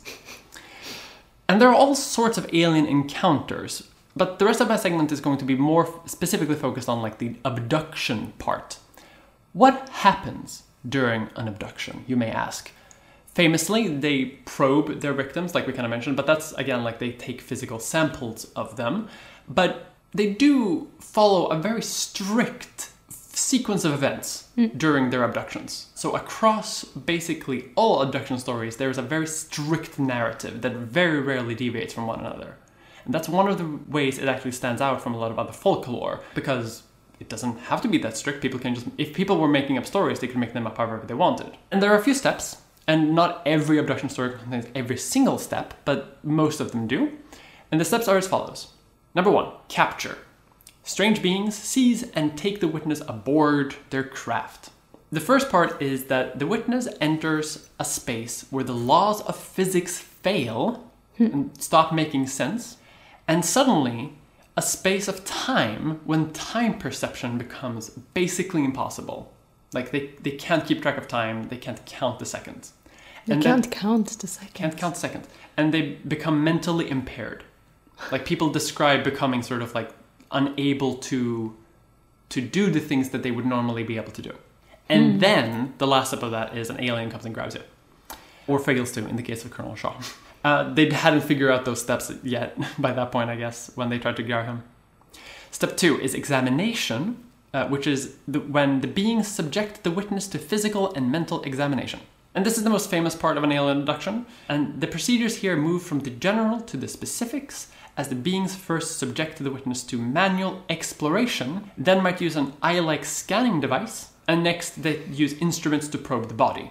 They take specimens of skin, blood, other bodily fluids, they examine the reproductive areas, and then they turn their attention to the neurological system and occasionally do a little implantation in the brain with a little chip. The third stage is the conference stage, and this is where the aliens talk to you, often using telepathy and interviewing you and asking you questions about all sorts of things, about your life, about your relationships, about the world, who's the president, like both things that you would, like, expect an alien to ask, but also things you wouldn't expect an alien to ask, like, what's your dog's favorite food? Do you think the alien goes back to the other ones and talks shit about you? Oh, for sure they do. So this fucking human doesn't have a girlfriend. Gets no bitches. I will say, though, that this stage can also be a little scary. Yeah. Because there is a stage here that is less common, but does also occasionally happen, where the aliens kind of show off, like, a childlike creature that doesn't look like you, like a human, or the aliens, but a weird mix of the two. And I don't like. And this the absence of physical laws. Like, you lost me there. Like, at that point, I would be screaming, crying, throwing up. Oh yeah. Then they bring out the alien-human hybrid. That's true. It's called the child hybrid stage. Oh, I hate this. It's very uncomfortable, I imagine. But we'll get into how uncomfortable it is for the people in a while, actually. It might surprise you. Stage four, though, is tour, which is where the beings show the witness around the ship. They give them a little tour. How nice of them. I know, right? They can show them around their ship, sometimes their base, like if they have a little city on the moon, for example, or a whole city. Maybe they're even their home planet. Do you know, can I say something? I feel like that could either be reassuring or very terrifying. Like, you know how in movies the villain tells you their plan before they kill you because you're going to die anyway, so you might as well know. Like them showing you around the city. It's like, you're not going to live to tell anyone about this. So I feel like actually this would be very scary. It could be. I can imagine. Are the aliens usually described to be the same? That is interesting. I did not include that part in the story because my story is quite long. There are multiple kinds of aliens, but there are a few subtypes. There's the classic gray aliens, and I'll actually mention those. The tall and skinny? They're a little short, actually. Okay. They're typically described as kind of short. They have gray skin, big eyes, big head, small ears. Okay. Then there's the reptilians. Oh. Lizards. Oh, the reptilians. The lizard people. That's a spooky one. Those are, I will say, they are typically described as slightly more spooky. The grays are the spookiest. Really? They are the small grey ones? They are the most uncomfortable ones. Really? Yeah. Did I say why? No. I mean, like, I'll get into some of it a little bit later. I'm not going to spoil too much. But there's... just a bad vibe. There might be there's a bad vibe. There's a little uncanny valley energy there, too. A lizard... Because, like, a lizard, that's a lizard man. But an uncanny... But, like, a grey, kind of short person with big eyes, like, that's a little, like, that's weird a little in a way. But then there's a third subtype. There's so many other subtypes, but, like, these are the three main... there's also the Nordics, which are just described as Swedish tall, blonde, like athletic. Yeah, are you an alien? It's just Swedes. It's just Swedes. It's weird, but like what? That's so weird. Tall, blonde. That freaks me out a little bit. Very human-like. Where are you taking me? I know, right? Is our apartment? Where are you going? Is our apartment a ship? Close it down, folks. Wrap it up. Alien language. But the reptilian... I'm still not over the reptilians. I didn't know that was like a major category of aliens. It's not super major, but it's up there. Do you know those meme images of Zuckerberg being a... Yes. Like a lizard person? Yeah. Freaks me out. I will say, though, that there is a difference between sort of like the conspiracy theory... alien subtypes and the alien abduction alien subtypes, because like there are conspiracy theories that go like there are lizard people among us, right?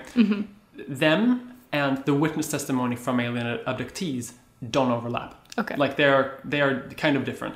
The conspiracy theorists sometimes draw inspiration from abductees, but the abductees draw inspiration just from themselves and don't want to associate at all with like the conspiracy theorists. I mean, who would? Yeah. Do you know what I mean? But I'm just saying that like they have different categorization. Okay. But I have a few more stages left of the abduction cycle. Okay. And I will say that like all of these stages, one after the other, almost never another order. Okay. They like, and this is something that like a lot of people think is really weird. Like even skeptics. Like almost as if they were following a laboratory protocol. The fifth stage is theophany, which is an encounter with a divine being, sometimes, like that's how it's referred to like in more classical lore, but for us, it mostly refers to either encountering kind of a divine being or feeling like you have. Feeling an overjoying feeling like a sense of connectedness with the universe and with yourself and with the world and everyone around you. You feel happy, you feel contented, you feel like you're on drugs. Like I've heard people say that it feels like being on Molly, but that is a stage of it, like near the end, like they just get like an overwhelming sense of like nice. Stage 6 is the return. They open the door, kick you out. Witness goes back to Earth, leaves the ship, and tries to go back to normal. And then stage 7 is the aftermath stage. You'd think here, right? And this is where a lot of people make the mistake. You'd think that like the story when people recount their alien abduction stories, it ends at the return. The abduction is over. The aliens left. But that's not the end of the story. Everyone almost like wants to focus more on them having to deal with their experience, which is another thing that makes it stand out from like folkloric tales of similar, like, demons coming in the night to grab you. Mm. The story doesn't end, and they don't want it to end at the return. They want to talk about sort of like, no, I had to sort of figure out the memories, and I had to sort of cope with it, and like, but that's a weird ending for, that's not a folklore then. That's just a trauma. Yeah. You know what I mean?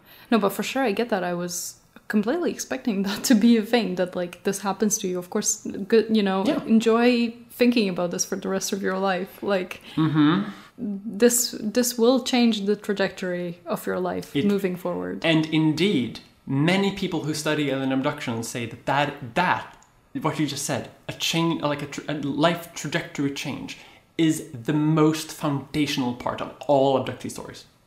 Everyone who's had it feel like it's been a massive change in their life. You start a transformative event. You start questioning your relationships, your job. You're like, fuck. People do. People. What am I doing with my life? Yeah, no, like, legitimately, people do. This is like, for nothing else, this is almost always described as sort of like, people change from a story like this. Even if it has a natural explanation, like something's happening here that changes people on a very deep level. And that is something that, like, that's kind of difficult to do, right?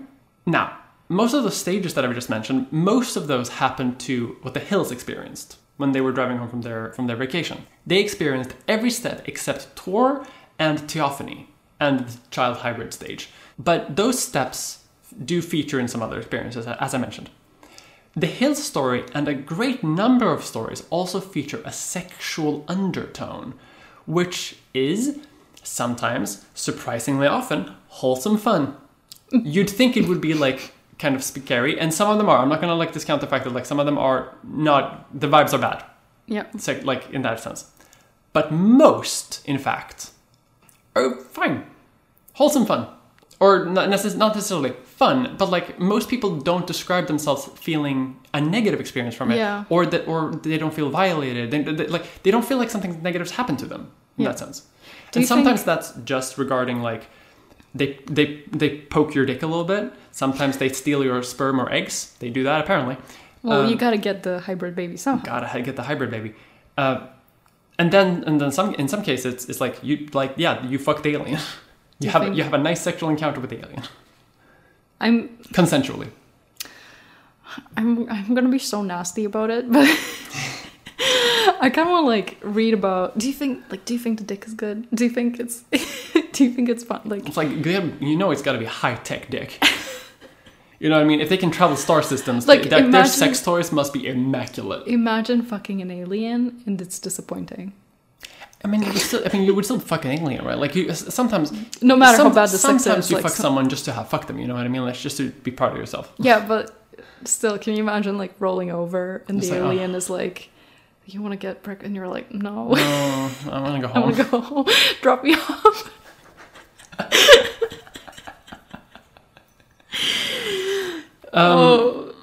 Yeah. The alien just embarrasses their entire, like, nation. Oh no. It's a rite of passage for the reptilians of Mars, actually. They have to go and they have to satisfy a human. Yeah. And if they fail, they never become an adult. Jesus.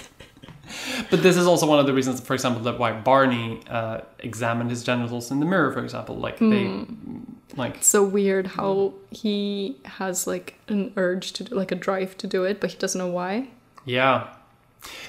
Because at this stage, when he does that, they don't think it's aliens. No. They suspect, they're like, oh, it could be aliens. But like they're just like, oh, some weird shit's going on. We saw weird land and some weird shit's going on. Like their first thought is not, we have been abducted by aliens. That is not where they go. I'm also a little bit stuck on this this thing that you said that like 2 hours were missing. Because you often hear that in the context of like a glitch in the Matrix. Where is my hat? Pass me my hat.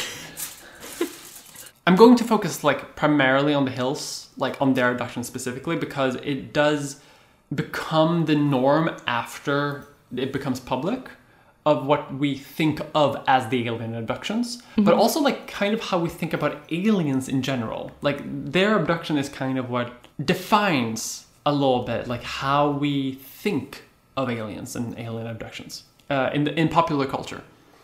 And right when the Hills came home from that event, right, I told you a little bit what happened. They did have some strange impulses. Barney wanted to check his dick out, for example. Betty, though, she had a strange impulse to keep all of their luggage near the back door of the house with the door unlocked. Instead of like just in the house, like in the normal part of their house and just being like going to bed as normal people. So like she was skipping in by the door with the door unlocked, like ready to go again. Well, she didn't know the purpose because like she said that she didn't know why. But does she unpack? Yeah, but the next day, yeah. Okay, interesting. So like it's like they never in interviews and things like that, they never said that they had a reason for these impulses. No, but what if like the aliens like yeah, could be. What if the aliens like put that in their head that don't unpack your luggage, keep it by the back door, leave the door open in case we want to come and pick you up.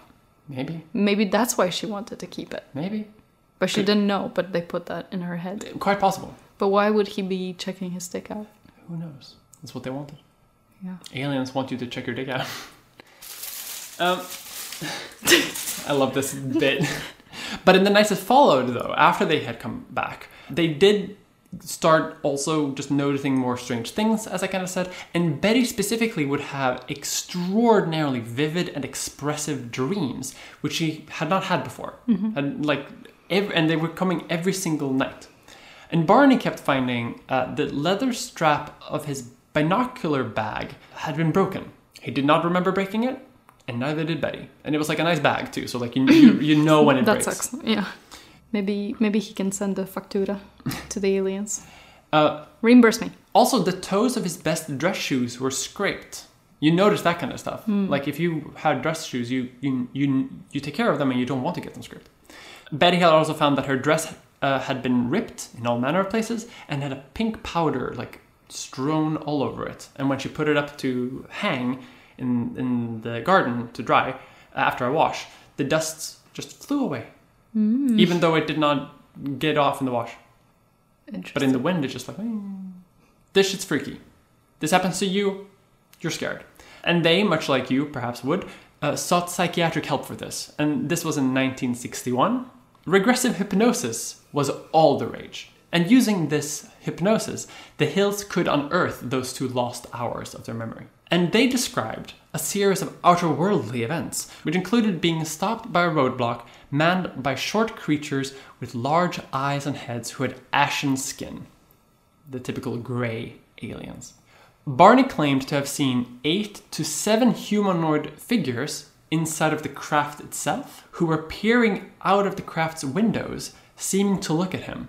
And one figure looked at Barney and communicated a message telling him to stay where you are and keep looking. Barney had a recollection of observing the humanoid forms wearing glossy black uniforms and black caps.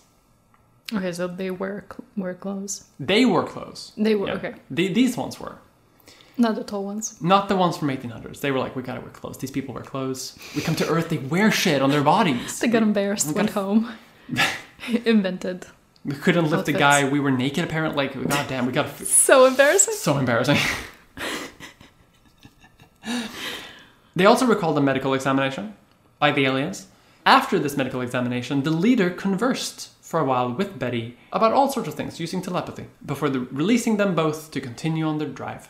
All memories of the past 2 hours of the experience faded at the sound of the beeps until the nightmares and hypnosis restored the memories again. She and Barney were taken to their car, and then they had a telepathic message that they should wait to watch the crafts leaving, which they did, and then they could leave. And then they would continue on home on their drive, and then forgot everything.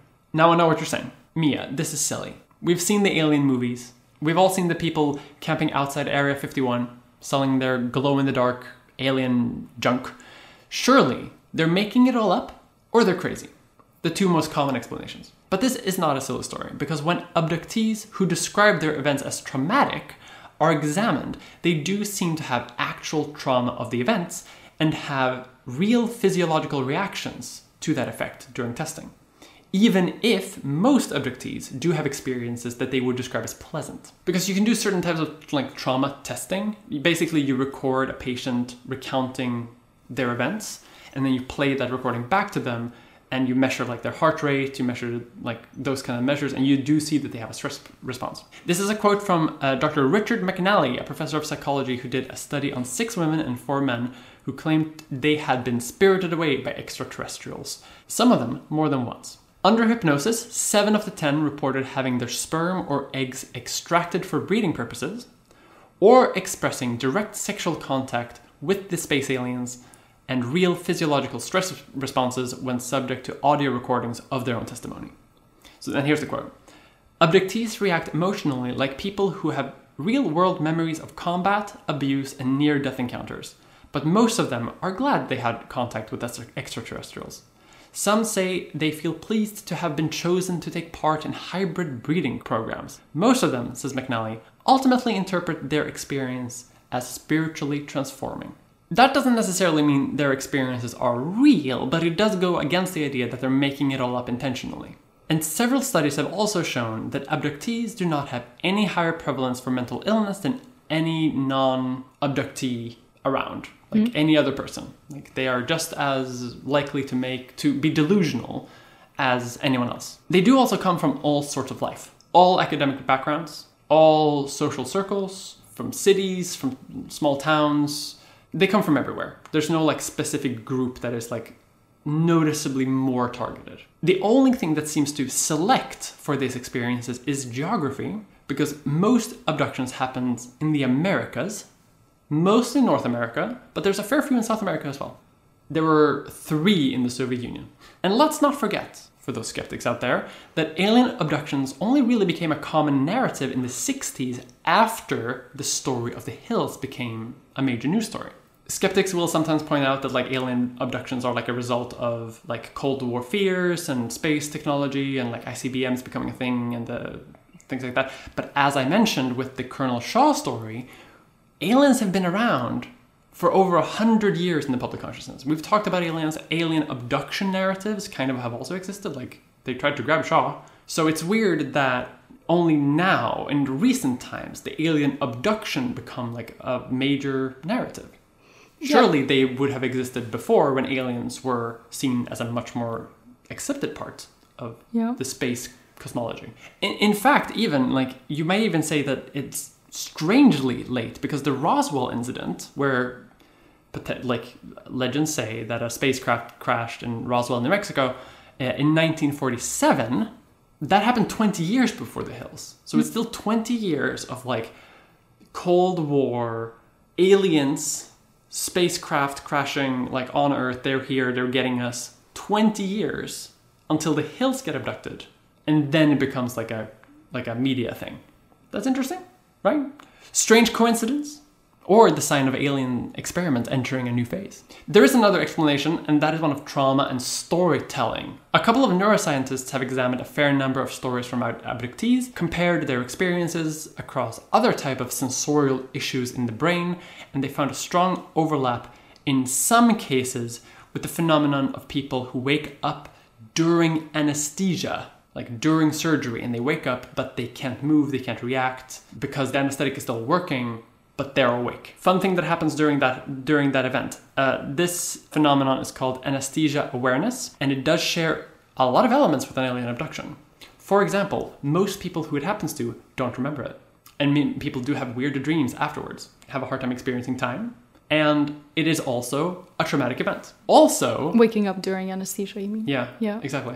Because you don't like wake up like, oh, you just like, the doctors can't tell. It's really scary. I'm really afraid of it. And another similarity is that like the memories described by abductees include like laying on a table, seeing short creatures around you, poking and prodding you with medical instruments. There's usually like a light hanging right above you that is typically circular, that is shining right at you. There's a lot of like elements here that like make sense in a alien narrative. They also wear strange clothing. They sometimes have like glasses that like make their eyes look bigger. They don't look really human because they have the masks on, so you can't see their mouth moving, so they can talk through telepathy.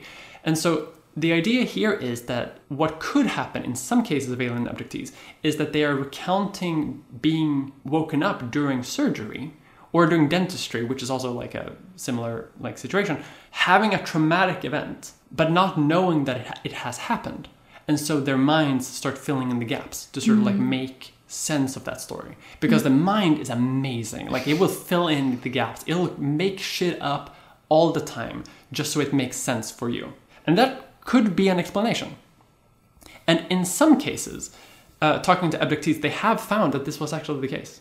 Like, they've talked to some people and they were like, okay, well, let's talk about, like, how do you feel? Why do you feel fear regarding these certain, like, concepts? What is going on? And the thing that really became, like, the thing that broke the story for the scientists who did the study was that one of the abductees said that one of his greatest fears was being operated on. And then they were like, but you have been operated on. Like, you've had this, like a surgery in the mouth. And he was like, oh yeah, I did have that. And then it was like, let's investigate that. And then it was just like, yeah, he probably woke up during the anesthetic, had a real traumatic event, did remember it afterwards, and then you can't move, the laws of physics don't really make sense. And also because the table is also raised, like the people around you can also appear quite short. Like, it makes a lot of sense, right? And that explains a few people. But there's a far bigger number of abductees who have never had surgery. Yeah, that's what I'm thinking. Like, that's a really, sounds like a very simple explanation that wouldn't cover everyone. Right? Like, that is, that's, it's weird. Like, it's not a perfect answer. It does probably answer some. Another perspective is that the hills were expressing a subconscious frustration with the slow pace of the civil rights movement, because they were both civil rights activists, they were an interracial couple, and that this was, yeah, like an expression of their frustration with that. And that's why the aliens had gray skin, which is like neither black nor white, but somewhere in between. It's maybe why, like, the uniform were mentioned, like the black cap and the black clothes of the aliens in the craft. They were stopped at like a roadblock, which is all that very, like, cop thing to do. So it could be an expression of that kind of trauma, like racial trauma. But I will say here that, like, Betty and Barney, first of all, Barney, smart as a whip, by the way, because he was in the military. They do IQ tests. He had an IQ of 140. He, like, this guy was smart as shit, and so was she, but she didn't have a fake IQ, fake intelligence test to sort of, to fake intelligence points to determine that. But everyone said that, like, she was as smart as he was.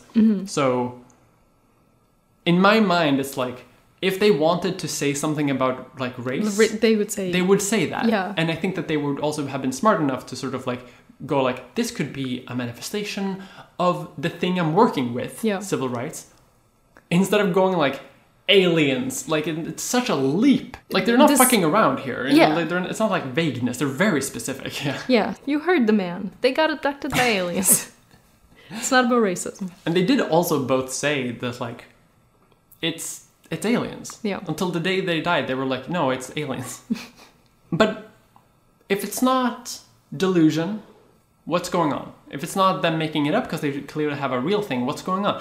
Well, maybe, some people say, that they make it up to be interesting, to become famous, to make money, right? That's also another sort of, like, aspect to the whole shebang. But the Hills, for example, made no effort to be famous for their story. They did become famous, but they made no effort to do that. They only told close personal friends about this experience, and they immediately after the event, they reported seeing the craft to the Air Force, being like, hey, we saw some weird shit in the sky, what's going on? Didn't call the media, didn't seek out, like, public attention whatsoever. And they only became famous after a lecture on hypnosis 4 years after the event was recorded on an audio tape and leaked to the press. And then it became, like, a whole big news story, and then they became famous. But they never wanted to do that. In a similar vein, they didn't jump to the idea that it could be aliens immediately. Like, Betty did suspect that, like, it's a weird light in the sky, maybe it could be aliens. But that is not, like, the first thing you think about when you see a weird light in the sky. And Barney did not believe in the hypnosis bit. Like, he did not think that this was going to work. He also didn't really think it was aliens. Like, Betty was more into that than he was. And it was only until they both got hypnotized that he was like, holy shit, it's aliens. And he became a full-blown believer. Like, did not believe in it, he became convinced by unearthing his own memories. And there is actually an audio recording of him I had a hard time finding it. I didn't actually find it. I had such a hard time, didn't do it. But it's a quite scary, like, audio tape, because it sounds like real primal fear in a guy that sounds like James Earl Jones. It's really terrifying, actually, like him recounting sort of like the experience. This is so interesting because everything else I've heard about abductions has been similar, where the person really sounds like they experienced something very scary that they have to deal with for the rest of their lives. Yeah. And I think that... you know, you could make the argument that people can also convince themselves that something really traumatic happened. For sure. So maybe the fear was real, but the event was not.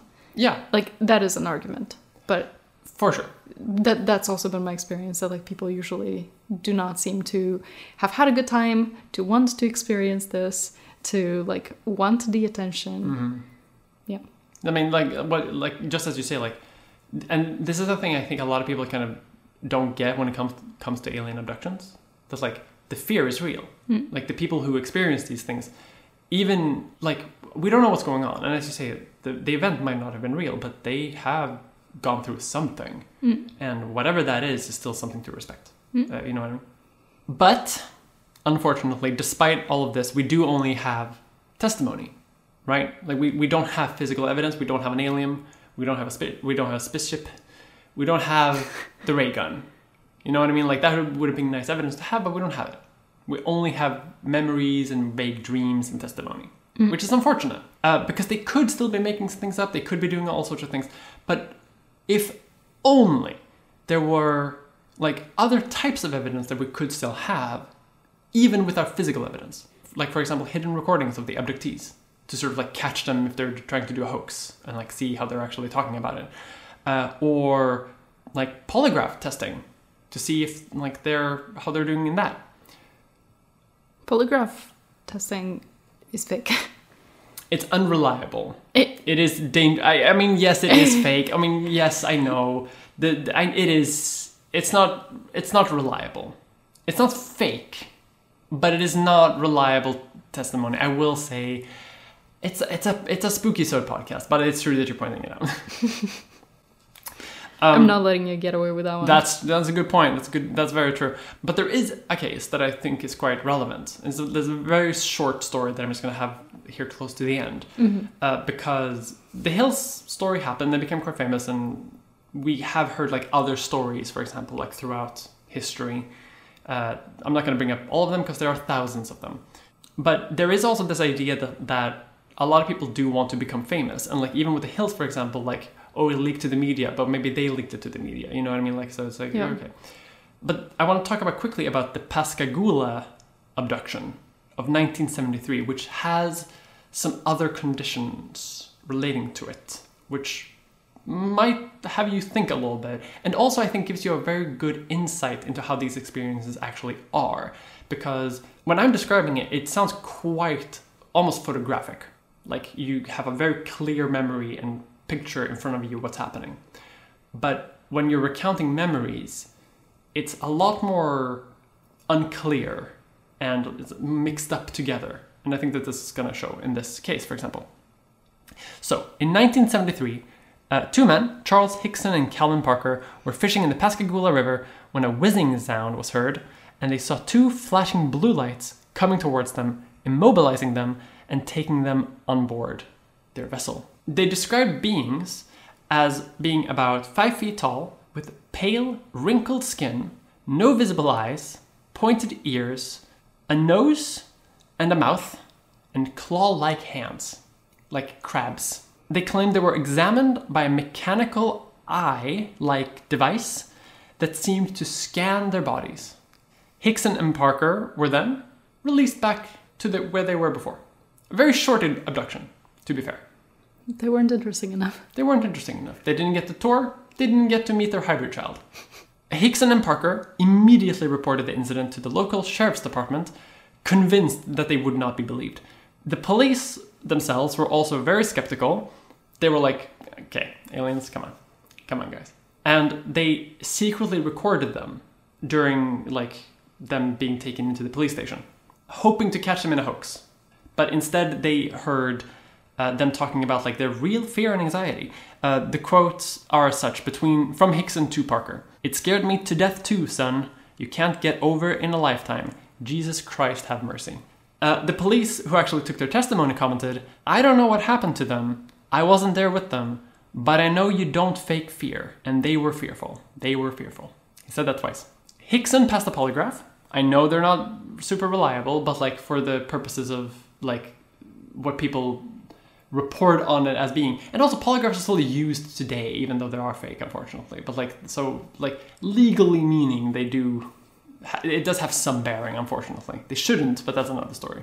But for the sake of the story, both of them passed the polygraph. Parker avoided public discussion of the event for years. Did not want to interact with it, did not want it to be in the media, like complete avoidance of it. He thought it was silly. He was also ridiculed by like people around him. He didn't like, he wanted no connection to it. Hickson, on the other hand, he became like a bit of a UFOologist and decided to make a career out of it, which is fair. I would do the same. Like you can start selling UFO books. People will buy them, you know what I mean? After a couple of years, Hickson died. Parker is still alive though. He was much younger than Hickson and he had to leave his town, his hometown, because he kept getting ridiculed and like UFO fans kept coming to the site. Since the news reported on it after the police gave the story to the news, he started taking jobs out of state. He moved around, like actively avoiding all these people for years and years and years. And only now, around like 40 years after the event, is he starting to talk to media about it and like how the event was and how he felt about it. And still today, he kind of sticks to his story. Just like he saw lights, he got abducted. He's not entirely sure it was aliens though, because it could potentially be demons. Because he's a God-fearing man, he said. And he said that like, if there's good, odds are there's something bad too. And the experience was such a horrifying, scary event that whatever he encountered could have been aliens, could have been demons, could have been anything, but he doesn't want to lock it down as being specifically aliens is the point. And I think that kind of gives an indication of just like how weird those encounters and memories can be. And he describes the event as life-changing and traumatic. If he was making it up or trying to make money from it or was faking it or anything like that, none of this makes sense. There is no rational explanation for him to do what for him to act in the way that he has acted, right? His friend, sure, he made money from making books and shit, but his case doesn't make sense within sort of like a selfish explanation of this being a fake story. And there are so many more stories in a similar vein as him, who don't describe it as being aliens, who have no connection with the UFO community, who don't want to be known as sort of like UFO alien freaks, and many of whom aren't entirely sure it was like space aliens. They just know that they met something. That is the thing that they know. It's weird. I did mention earlier that this phenomenon isn't super new. We as humans have had similar experiences when we mentioned like demons, incubi, and to be fair, God does that too. You know, like both Abrahamic gods, but also like several gods throughout history have also been known to sort of like pluck people up and like sometimes do sexual bits to them, but not always. Like throughout history, that has been a very common thing to do. So it's not entirely unreasonable that Parker is like, could be demons. That is my part on alien abductions. Normally, I would have a bigger segment here where I would have like the answer to what actually is happening here, like the overarching theory of what's going on. But the fact is, no one knows. And the explanations that I've sort of given before about like anesthesia, amnesia, and things like that, like they make up a very, very tiny percentage of the abductee cases. And for the vast majority, no one knows what's going on. Could be aliens, could be something else. But listeners, I want to believe. Ooh, X-Files theme, music, plays, the X-Files logo comes up on the screen. Okay. I'm Agent Fox Mulder. I said the line. That was my part on alien abductions. It was quite long. Mm-hmm. I do apologize. But I do hope that it has been interesting. The only thing that was disappointing to me is I really wanted to learn more about the lizard people. You gave me nothing. Nothing about the lizards. We don't know nothing about the lizard people. SpookySode 5? SpookySode 5 is lizard people. It's all lizard people. There are a few more people who do go in like quite deep in sort of like the alien categorization like jive. people who make maps of alien cities and like the factions of the universe. A lot of those people are also like clearly cranks, like clearly people who are not to be trusted and people who want to sell books. Like I like people who are like, I have spiritual connections with the Venusians every single other week. Okay. Okay. When the spirits are aligning with the stars of Mars, like it's like I'm not interested in that kind of stuff. You know what I mean? Like that's a different subgroup of people, I think, compared to the people who are like quite direct, being like, no, a ship came and whoop. That makes sense. Yeah. You know? And that's also part of the story that kind of frustrated me a little bit. Finding information here is so difficult because if you go like alien abductions real ? On Google, you'll find 4 billion results, half of which are like fake books written by idiots who want to sell stuff on Amazon Prime. Yeah. Just like, I have spoken to like the ancient aliens of Egypt who have come from hyperspace to talk to me about their super technology and using pyramids as landing platforms. Like, shut the fuck up. Can I just say in a similar vein? Yeah. For the longest time, I had another story that I was going to include in the script, which everyone referred to it as like one of the most convincing abductee stories ever, right? Mm-hmm. Like, this is the one that proves they're real. I had written it out. It was like a big part of the script, and it's also one of the reasons why like the end of my script seems a little bit more like sloppy than the rest of the script, just because I kind of had to like improvise like very close to the end, because right up until quite recently, writing in the script process, I just stumbled on an article by one of the people who were abducted who just said, yeah, we made it up. Which is just like, oh no, like god damn it, sucks. So that has been our episode. You could call it a close encounter of the podcast kind. Pushing of the glasses higher up the nose that really did it. The podcast kind. I hope you liked it. I know I liked it. I know that my part was quite long, but if you have stamina, listeners, then you can take it. Like you said earlier, are you a true fan? Are you a true fan or not? That's right. Did you enjoy writing the story? Because I am terrified and also scared now of going outside in the cold, because we're getting into winter and it's like snowing. I had a great time. It's more, I feel a little bit like unsatisfied for not knowing the answer. I know. Like I want to, like, you know, what's up? What's up? What's up in the mountains? What's up with the aliens? What's up there? I can't believe that people would lie. Like hearing you say that some people then admitted that they lied about it. Like that makes me really angry. Especially because, like, you know, I'm the kind of person who, if you tell me that something traumatic happened to you, like I will believe you. You know, I believe women and alien victims. Yeah, it's crazy to me that people would lie about that. I know. It's really frustrating too, because like a lot of